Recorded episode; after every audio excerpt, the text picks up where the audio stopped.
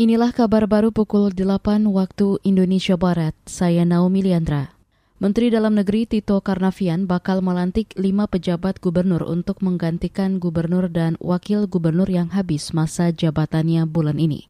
Pelantikan rencananya digelar pukul 9 pagi ini di kantor Kemendagri dan disiarkan melalui kanal YouTube Kemendagri.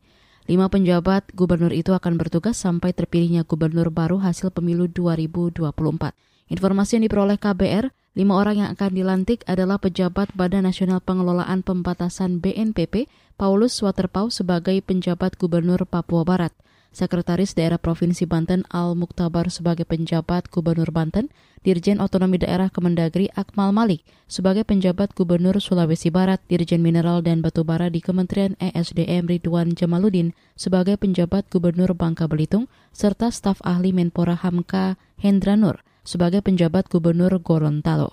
Tahun ini ada 101 kepala daerah yang berakhir masa jabatannya dan harus disiapkan pengganti sementara, terdiri dari 7 gubernur, 76 bupati, dan 18 wali kota.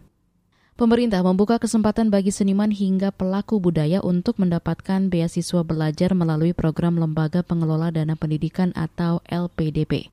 Menteri Pendidikan dan Kebudayaan Nadiem Makarim mengatakan Melalui perluasan penerima beasiswa ini, seniman maupun pelaku budaya bisa melanjutkan pendidikan hingga ke luar negeri. Jika sebelumnya beasiswa LPDP hanya diberikan untuk jenjang pasca sarjana, sekarang kesempatan juga terbuka untuk adik-adik mahasiswa S1. Seniman dan pelaku budaya pun sekarang juga bisa mendapat kesempatan untuk melanjutkan studi pasca sarjana dengan beasiswa LPDP.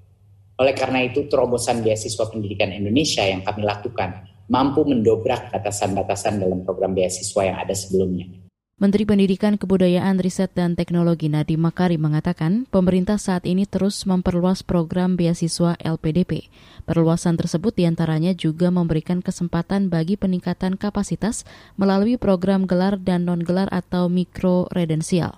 Tahun ini program beasiswa pemerintah ditingkatkan menjadi lebih dari 3.700 orang, dibanding tahun sebelumnya sebanyak 2.100-an orang. Kita ke informasi olahraga. Pesepak bola asal Argentina Lionel Messi ditahbiskan sebagai atlet olahraga dengan bayaran termahal di dunia. Menurut laporan tahunan majalah Forbes yang keluar Rabu kemarin, bayaran Messi mengalahkan pebasket NBA LeBron James atau pesepak bola asal Portugal Cristiano Ronaldo.